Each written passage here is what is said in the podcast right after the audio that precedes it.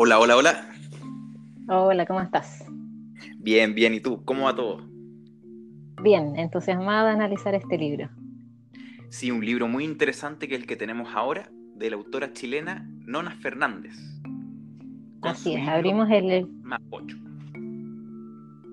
Así es, abrimos el séptimo episodio con el libro que tú bien decías, Mapocho, un libro publicado en el 2002 y que es el primero que nos escribe esta autora.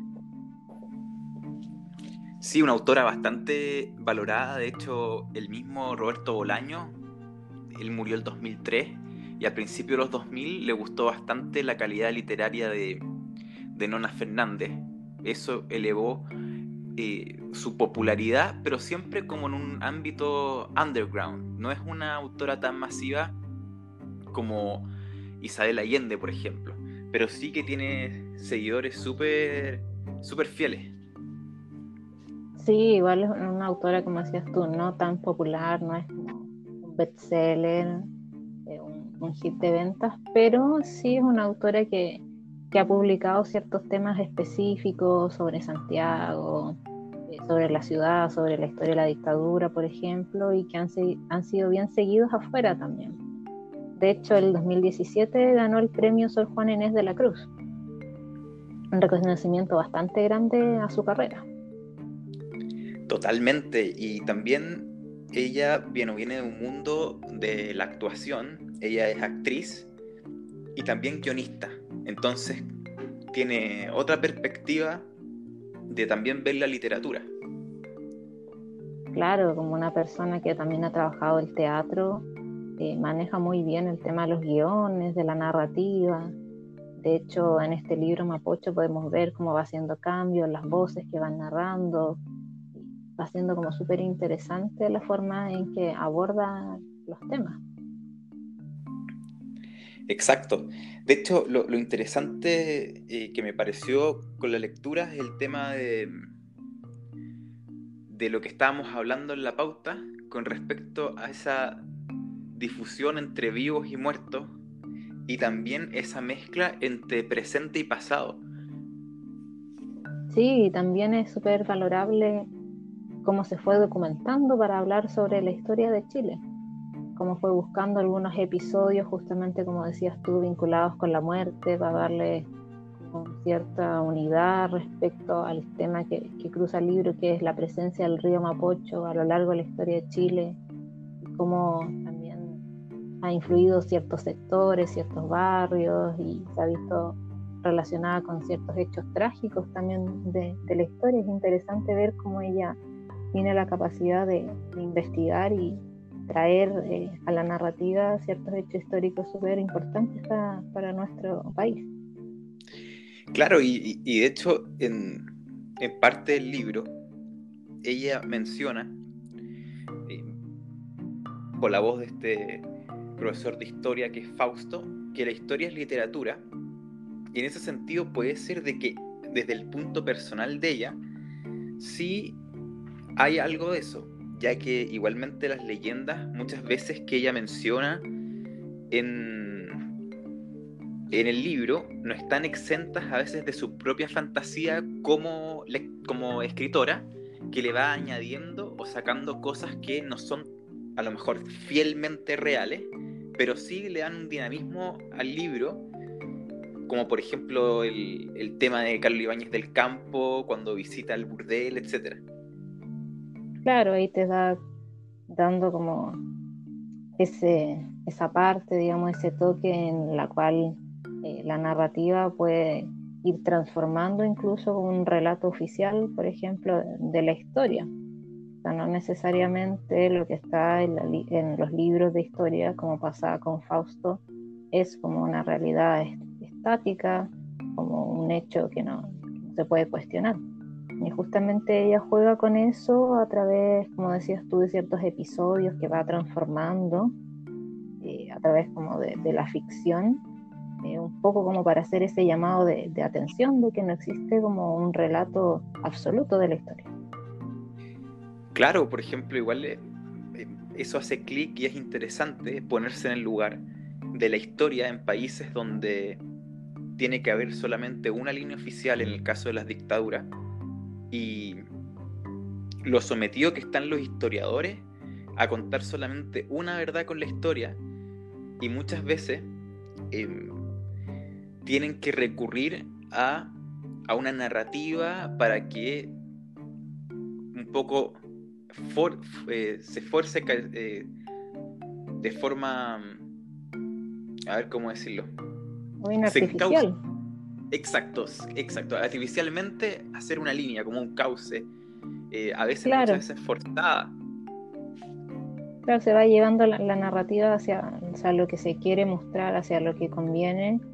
todo lo que no conviene, como decía ella en el, episodio de Carlos Ibáñez, eh, se va limpiando, se va barriendo, se va escondiendo bajo la alfombra, se va eliminando y se hace como un panorama armado, artificioso y se deja fuera toda esa verdad incómoda, todas esas injusticias o las muertes de los travestis, por ejemplo se van evacuando y se lanzan así como ella lo pone en, metáfora por el río y que prácticamente desaparezcan porque en el fondo no es lo conveniente, no es lo que se desea.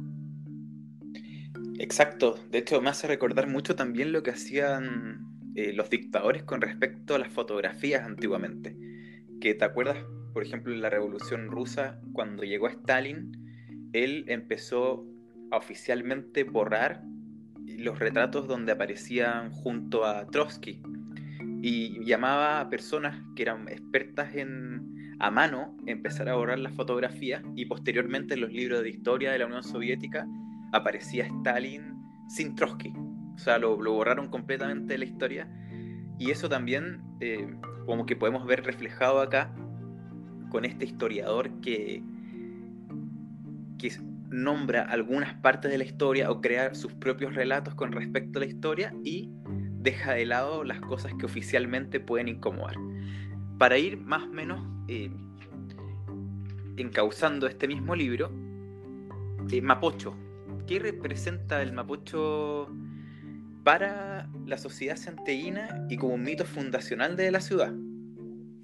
Claro, esos son como los primeros acercamientos que, que hace Nona a través del libro va narrando cómo la protagonista, la Rusia, se encuentra navegando en este río que, bueno, en el, momento en el que se, cuenta la historia, los años 2000, comienzo, ya es un río sucio que va llevando la basura, prácticamente que es como el desagüe de la ciudad, al contrario de los mitos que justamente eh, empiezan a dar forma a la historia de Chile partiendo por la Fundación de Santiago y bueno, pasando después por otros episodios más importantes, construcción del puente Calicanto, por ejemplo, y siempre mostrando la presencia del Mapocho como algo eh, fundacional, algo que marca a la ciudad, como un hito geográfico, primeramente.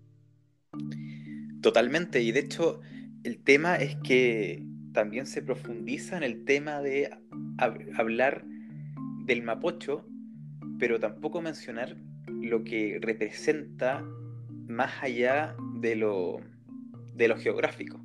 O sea que tenemos como un mapocho que parece ser tocado por la civilización, eh, ensuciado, lleno de mierda por la civilización, y con este relato épico a que el mapocho antes era virgen y que desembocaba al mar y, y era muy puro, entonces como que el, ser humano o, el mismo santiaguino va ensuciando de mierda este río, pero eso no se puede decir oficialmente, más que remontar que hace mucho tiempo, antes de que esto estuviera muy sobrepoblado, el Mapocho era un río que digno de, Venecia.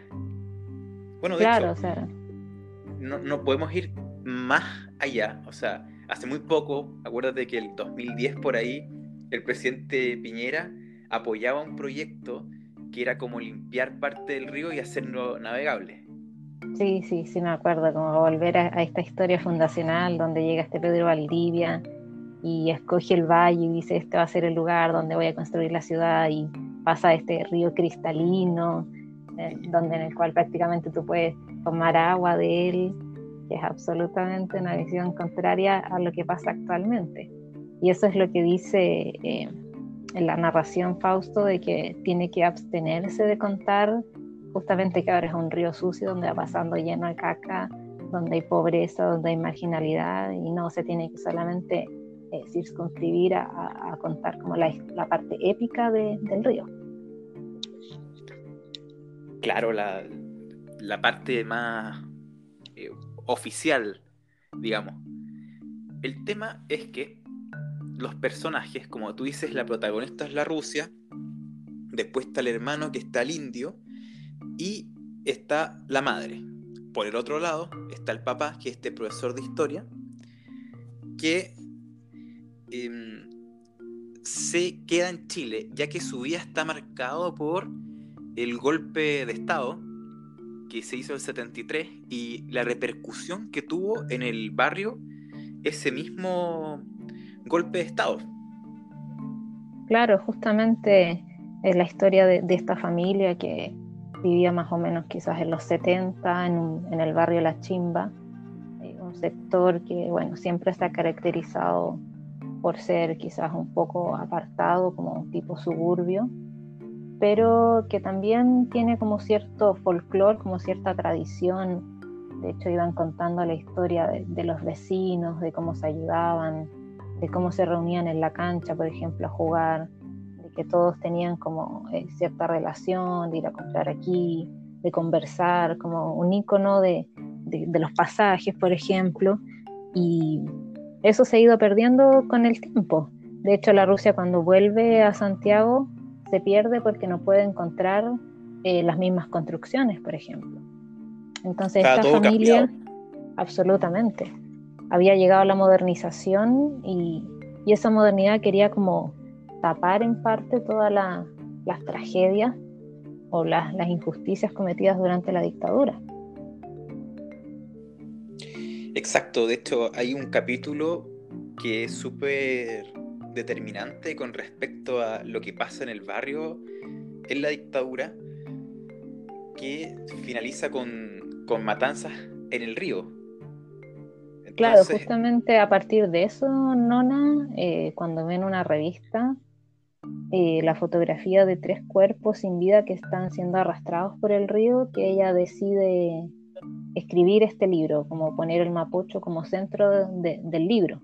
Porque bueno, primero quería investigar un poco acerca de esas personas y se va dando cuenta que en el fondo el Mapocho a lo largo de la historia siempre ha sido como el lugar donde terminan parando eh, muchos cuerpos, mucha muerte, tragedia, que no sé, bueno, ahí los va describiendo más, más tarde, podemos hablar de eso, no sé, Lautaro, los travestis, todas esas situaciones como de injusticia, de incomodidad, eh, reflejadas como en la muerte física, también van eh, quedando a lo largo del río. Entonces ella dice, claro, es prácticamente como la cicatriz de la historia de Chile.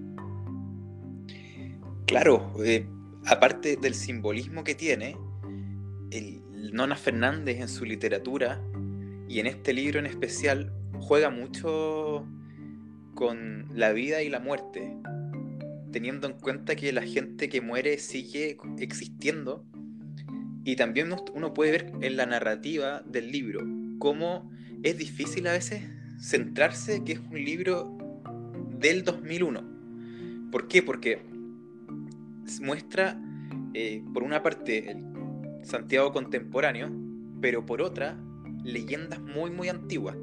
Como por ejemplo, la, amistad que tenía Lautaro con Pedro Valdivia en un inicio, después la fabricación del puente Calicanto, la persecución de los homosexuales en el periodo de Carlos Ibáñez del Campo, etc. Entonces tiene una estructura muy novedosa, que es que entre medio de la historia central, que como tú dices, es la Rusia, el indio, que es el hermano, la mamá, y el, papá. El contexto de dictadura. El contexto también de dictadura, tiene estas historias que son mitos, y también con, un, con una pincelada personal de la, de la actriz, o sea, de, la actriz y, escritora. Claro, la, la, nona va apelando mucho al tema de la memoria, de la memoria colectiva, eh, de la memoria también como una forma de, hacer que las personas no, no mueran. Como decía uno de los personajes, creo que era el indio, la muerte es mentira.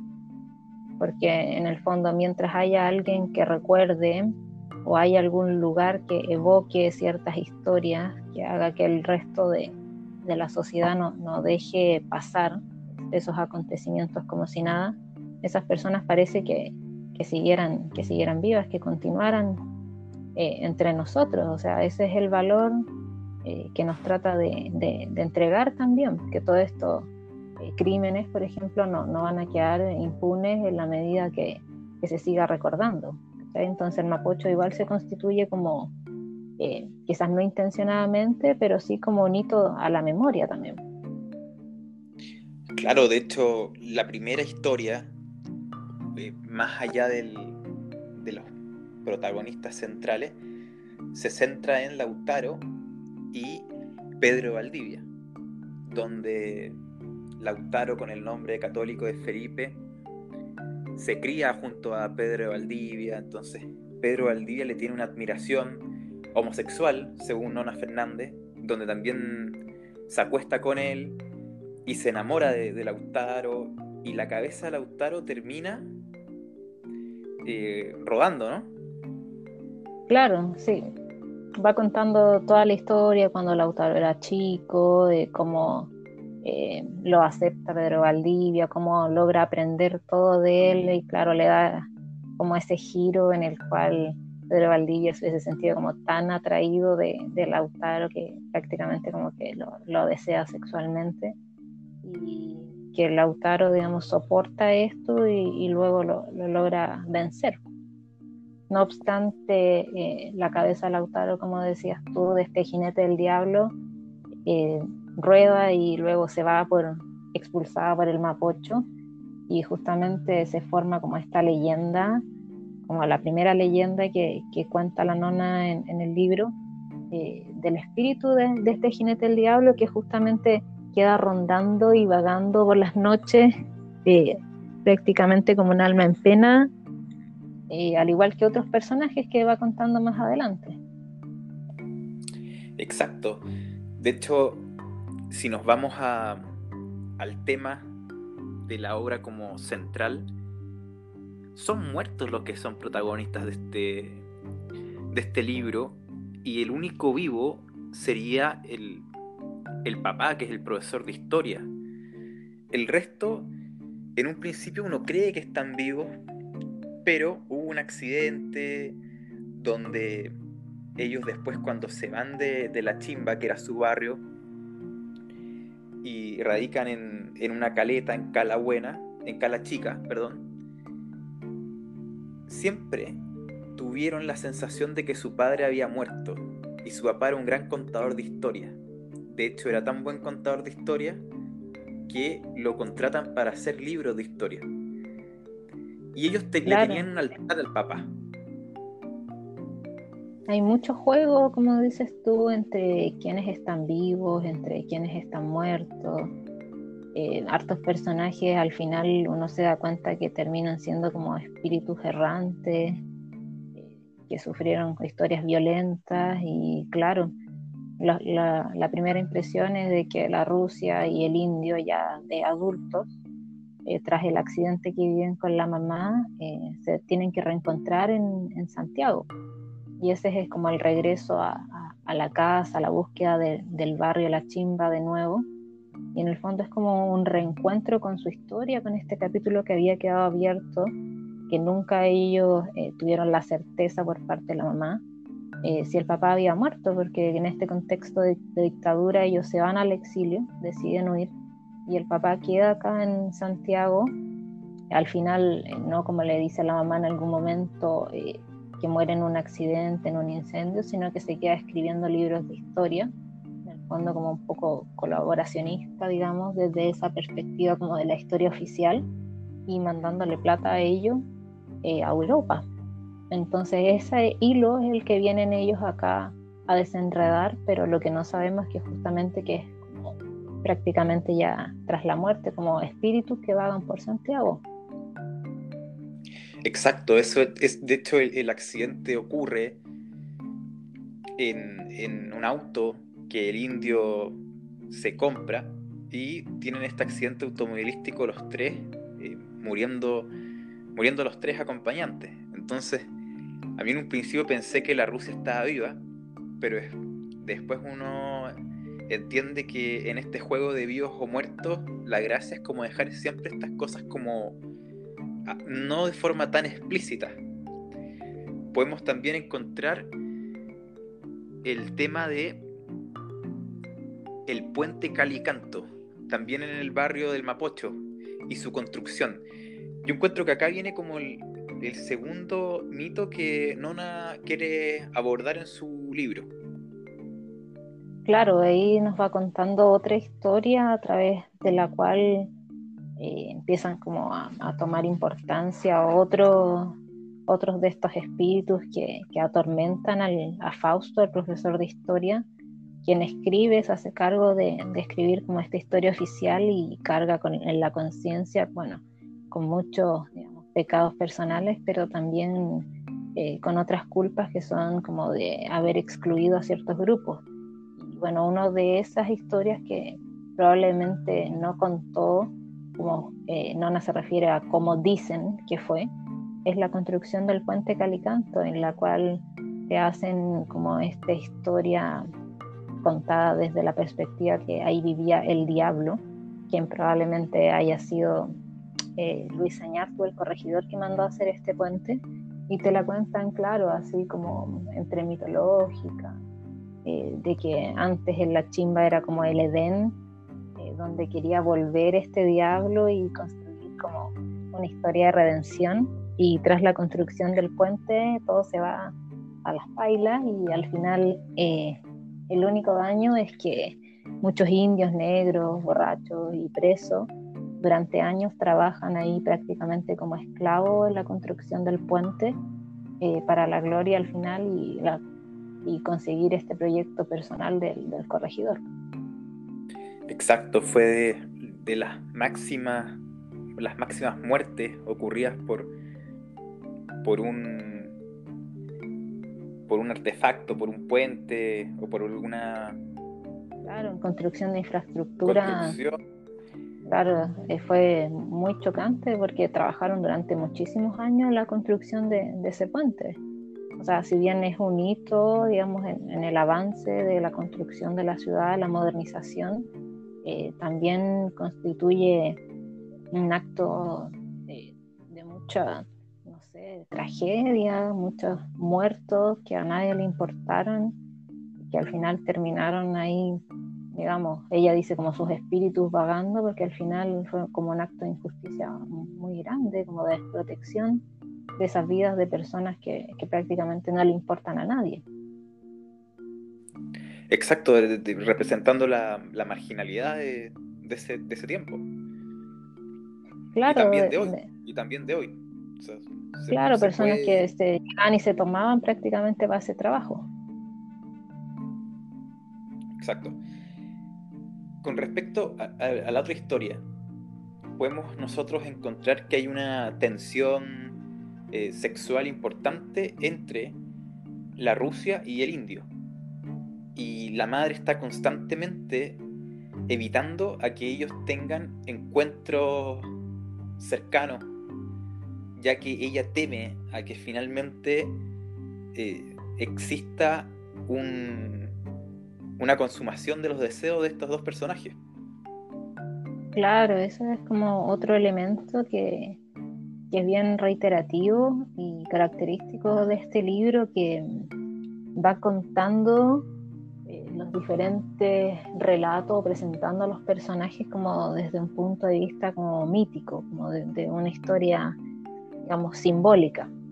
Y justamente dicen que Dios fue eh, construyendo el mundo, pronunció la palabra luz y se fueron creando las cosas, como de las obras de las basuras, cuando ya no le quedaba nada, se dio cuenta Dios que, le quedaba, que le faltaba el hombre, el hombre y la mujer, y de ahí nació el indio y la Rusia. Igual a mí me llama harto la atención eso que sea la Rusia y el indio. O sea, ellos siempre como que sacan a relucir de que son lo mismo, que se pertenecen, como que traen un origen en común, pero igual es llamativo que los hayan denominado así. Sea, como que me da la impresión de que son como dos mundos que por alguna razón no, no deben juntarse, como que existe alguna prohibición. Entonces, como que prácticamente me, me hace dudar un poco si realmente eran hermanos o quizás eh, forma parte también de los secretos, claro, del simbolismo y de los secretos que guardaba la mamá también.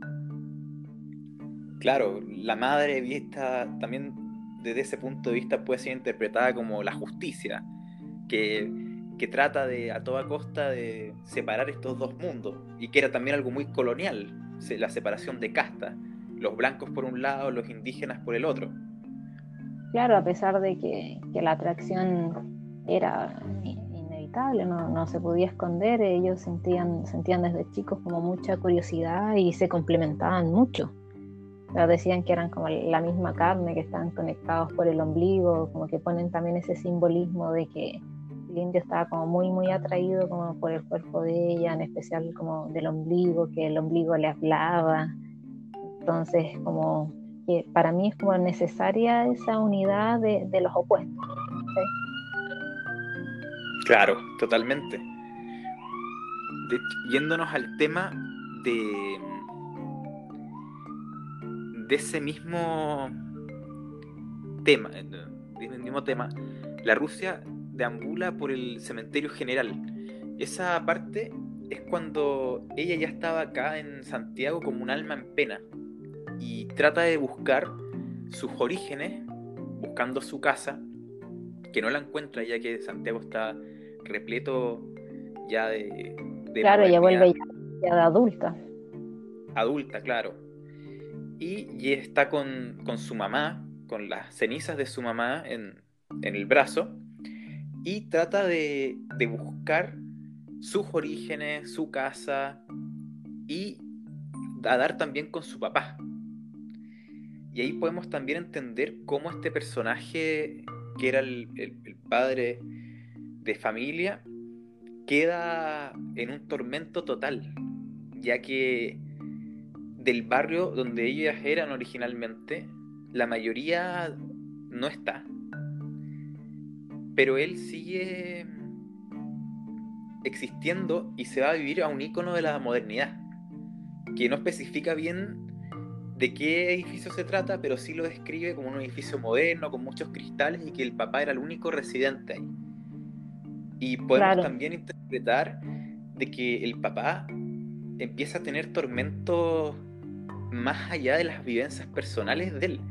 Porque si bien siempre tuvo un tormento por los hijos que, que, habían muerto en este accidente y que él eh, los iba a ver al cementerio, que tenía eh, contacto con ellos de, alguna otra forma, también empieza a atormentarse con la misma historia como tú decías antes, de estos personajes que él omite, con estos indígenas, estos, estas personas de la cárcel que levantaron infraestructuras acá en Santiago y que hoy son invisibles a la historia del mismo Santiago. Claro, o sea, el personaje de Fausto siempre se presenta desde el comienzo como una persona bien atormentada. De hecho, a la Rusia cuando llega logra dar con su casa en Santiago y espera constantemente al indio que llegue a la casa. Eh, se sube al techo y ve ese episodio en el cual Fausto, bueno, ella sin saber que era su papá, se iba a lanzar de, este edificio que describen justamente como moderno, de cristales, y que coincidentemente fue construido sobre la cancha de fútbol en la cual durante la dictadura murieron um, casi todos los vecinos cercanos de, esta familia en, un incendio provocado por los militares. Entonces, partiendo por eso, la misma Rusia va narrando que cuando se va a suicidar se acerca un montón de gente que parece que, está quemada, con las ropas eh, destrozadas, con el cuerpo quemado. Al principio uno no entiende por qué, por qué hay como ese eh, deambular de gente en esas condiciones, pero después tú vas comprendiendo que él carga con esa culpa de, no haber eh, sido parte de la comunidad ni haber padecido las cosas de la comunidad la detención, la tortura, la muerte, y además de eso de haberse eh, beneficiado económicamente al escribir una historia que además los excluye. Claro, totalmente. De hecho, tenemos dos comportamientos suicidas en, Fausto. Primero, el, que tú mencionas en su casa, y después cuando se quiere tirar al río Mapocho. Y siempre ah, hay algo que y, siempre hay algo que, lo frena a, tomar esta decisión. Y en la primera, lo frena el indio, ya que después eh, la Rusia, ya estando todos muertos, dice, el indio salvó a mi papá y después cuando él está compartiendo con ella, o sea que, lo que podemos deducir que él como único vivo está hablando con su hija, que está muerta, también le dice... Exacto, cuando se encuentran, que desde el punto de vista material, si bien el juego de ella es mezclar los muertos con los vivos, podríamos también pensar que es como una o alucinación o, o una cercanía que él mismo estaba inventando estos diálogos con la hija también.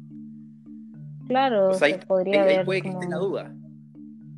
Claro, porque como que la función o, la misión que tienen el, indio y la Rusia eh, con su aparición después de muertos en Santiago es como ir cerrando un poco todas esas heridas o, ir comprendiendo un poco la historia que tenían junto al papá que, nunca estuvo clara si realmente él murió en el incendio como les había dicho la mamá o si seguía vivo. Entonces, como una forma de, ir cerrando todo ese conflicto familiar, eh, eh, realmente se, puede llevar a cabo a través de la aparición de, de ellos como fantasmas, como espíritu. Bueno, o también se puede interpretar, como dices tú, como ya un delirio de, a partir del tormento que tiene Fausto del lado más personal, con la historia de su familia, o también con toda la autocrítica de la cual es súper consciente él como profesional, de todos los errores que cometió como historiador. Claro, y es interesante también, como tú dijiste, el cerrar el círculo, porque él se, se suicida en el tercer intento, pero no sin antes tener ya la reflexión del indio, que es la parte final, y como que él se mata cuando los hijos que están muertos cierran este vínculo con él.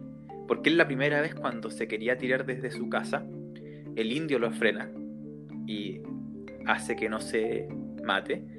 Después cuando él se quiere tirar por el Mapocho, la frena su hija, la Rusia, para que no se mate. Y finalmente cuando ya estaba todo este problema más resuelto, que era el fin de la historia, porque como gran contador de historias siempre le dejó una historia muy fresca a sus hijos que siempre la recordaban y no sabían cómo terminaba.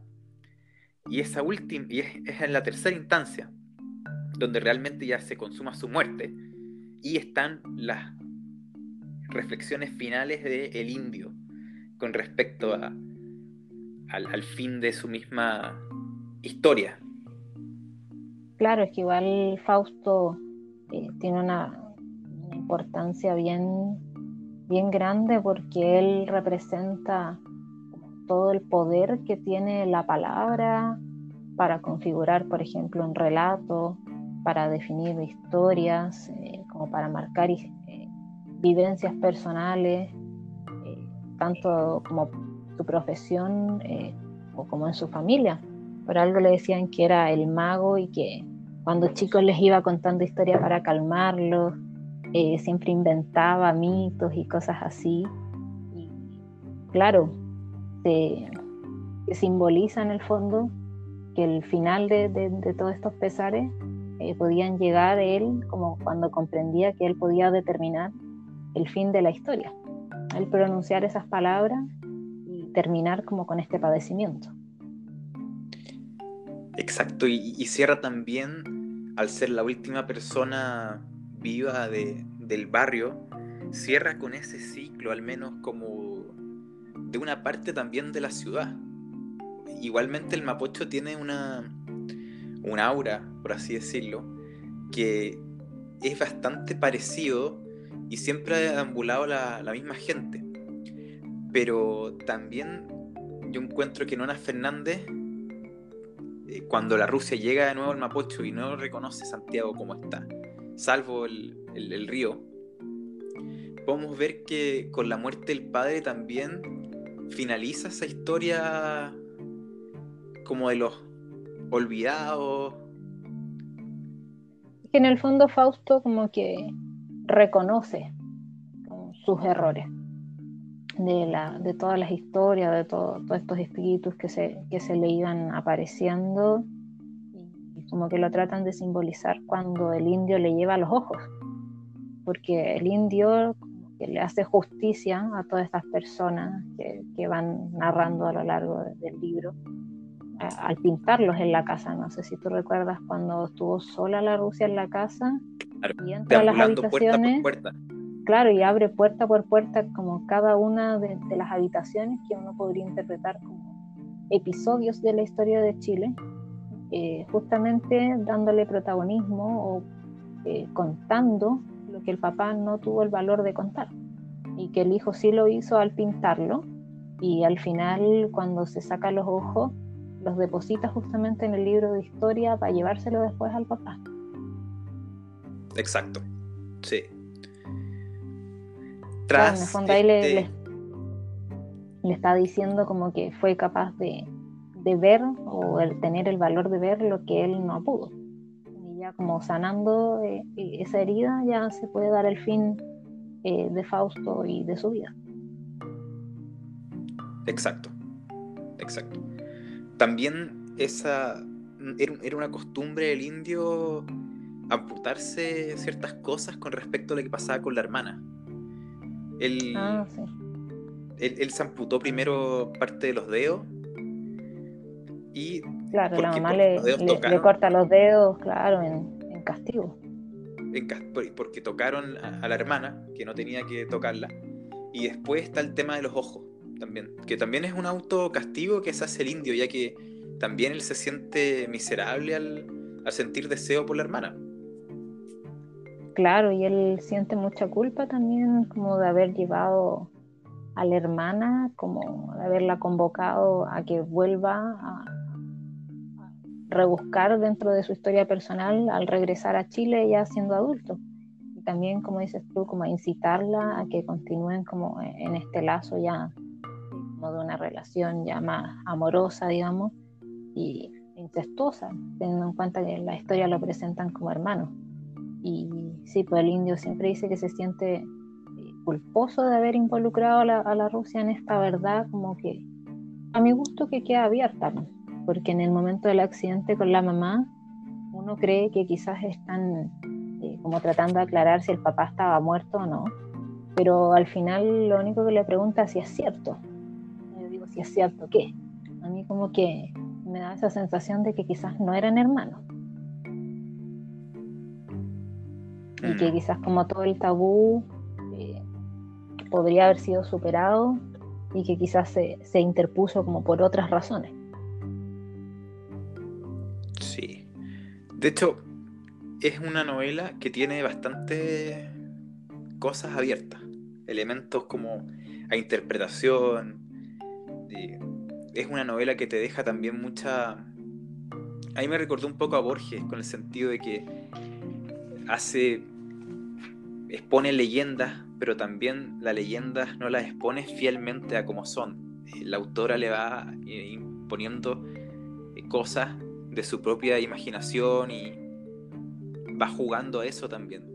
Es un libro que es bastante interesante desde el punto de vista narrativo. Sí, o, sea, uno cree que quizás va a ser eh, más sencillo, como que va a ser una sucesión de historias, no sé, eh, como lineal. Primero te cuento la conquista, la colonia, ya después una historia más contemporánea, qué sé yo, la dictadura. Eh, pero al final es interesante ver cómo va entretejiendo la historia, la historia oficial, como la conocemos, la historia, digamos, de los marginados, de las cosas que no se han dicho, cómo además le va añadiendo ficción y va como destruyendo un poco eh, ciertos personajes que siempre se han enaltecido, no sé, un Valdivia eh, teniendo relaciones con Lautaro, un Ibáñez del Campo travestido bailando Gardel, por ejemplo, y también todo esto mezclándolo con, con, estos personajes que también existen como bajo una estructura eh, mitológica. De hecho, se va basando mucho en las historias latinoamericanas tradicionales, en los mitos tradicionales, como para ir eh, contando y narrando ciertos episodios. Entonces, bien, bien interesante y compleja la trama que va armando. Es complejo, sí. De hecho, al, final del libro, ellas ponen que muchos de los, de los mitos los sacó de un libro de Galeano y, y los intercepta. Y uno también, viviendo en Santiago, a veces como que se desorienta un poco el mapa, porque uno a veces cree de que Fausto, viviendo en este edificio de cristal y siendo el único residente, uno lo imagina como ya en la telefónica, pero realmente también el edificio a veces lo muestran como que queda para el otro lado del río, o sea, como para el lado de la chimba. Entonces también hay una... las ubicaciones no son exactas, a eso me, eso me, quiero referir. El, libro juega mucho con eh, la fantasía y con la realidad claro, va tomando. en todo. Claro, va tomando elementos reales, marcadores eh, geográficos y simbólicos de la ciudad de Santiago, como dices tú, cuando parte contando de que la Rusia ve a estos jugadores de fútbol jugando por plena Alameda, por, por la Plaza Italia para abajo, corriendo, corriendo tras la pelota que también son como parte importante de, estos espíritus errantes que, de personas que murieron ahí en el Mapocho fusiladas, o cuando se refiere a, a, la Virgen, a la Virgen del Cerro San Cristóbal, y te da como esa referencia de que ellos al ser como una clase social baja, eh, desamparada, digamos, eh, respecto a otros sectores, solamente la Virgen como que les da el foto al final, como que ellos no tienen el privilegio de, sentir su protección y que ella los mire. Están marginados, están a las espaldas de Dios. Exactamente. invisibilizados. Sí, bueno, y así van nombrando distintos hitos geográficos que al final eh, se convierten en, lugares de memoria más espontáneos que no fueron creados justamente para eso la estación Mapocho, eh, Puente Calicanto, también menciona el cementerio, la historia de la chimba, pero todos esos lugares eh, cruzados justamente por, la presencia del río Mapocho. Claro, como... Como, hito geográfico y como hito simbólico de la historia de Chile, desde el comienzo hasta la actualidad. Exacto.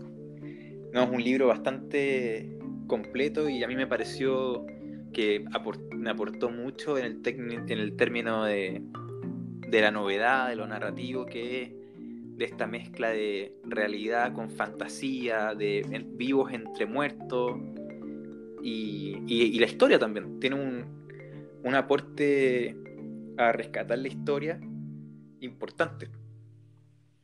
Sí, a mí también eh, me gustó bastante como decíamos, por la narrativa y también porque está muy cargado de simbolismo. Eh, al final todo lo que te va diciendo tiene un trasfondo, todo parece ser como una metáfora, eh, como una narración eh, prácticamente mitológica, todo tiene como un trasfondo más, profundo, más reflexivo, que te digan eso, que, que la muerte es mentira que mientras los espíritus estén vagando, te das cuenta que, la historia es cíclica.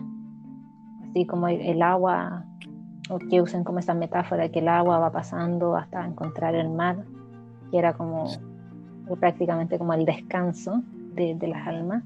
Igual son, son elementos eh, bien rescatables y que a mí me gustaron bastante. Perfecto. Así que dejamos hasta acá el capítulo con un libro súper, súper recomendado Mapocho de Nona Fernández. Así es, así que denle alguna una vuelta, alguna repasada. Eh, se los recomiendo bastante. Es un libro que no es tan conocido. La Nana Fernández, a mi gusto, no, no, es tan conocida como, como otras autoras chilenas, pero vale la pena eh, recorrer un poco sus libros y de todas maneras eh, recomendado. Sobre todo quizás para las personas que conocen el sector y te va evocando como un sentido de identidad bien importante. Así es. Así que Nona Fernández recomendadísimo y nos vemos en el próximo capítulo. Así es, nos vemos. Chao, chao.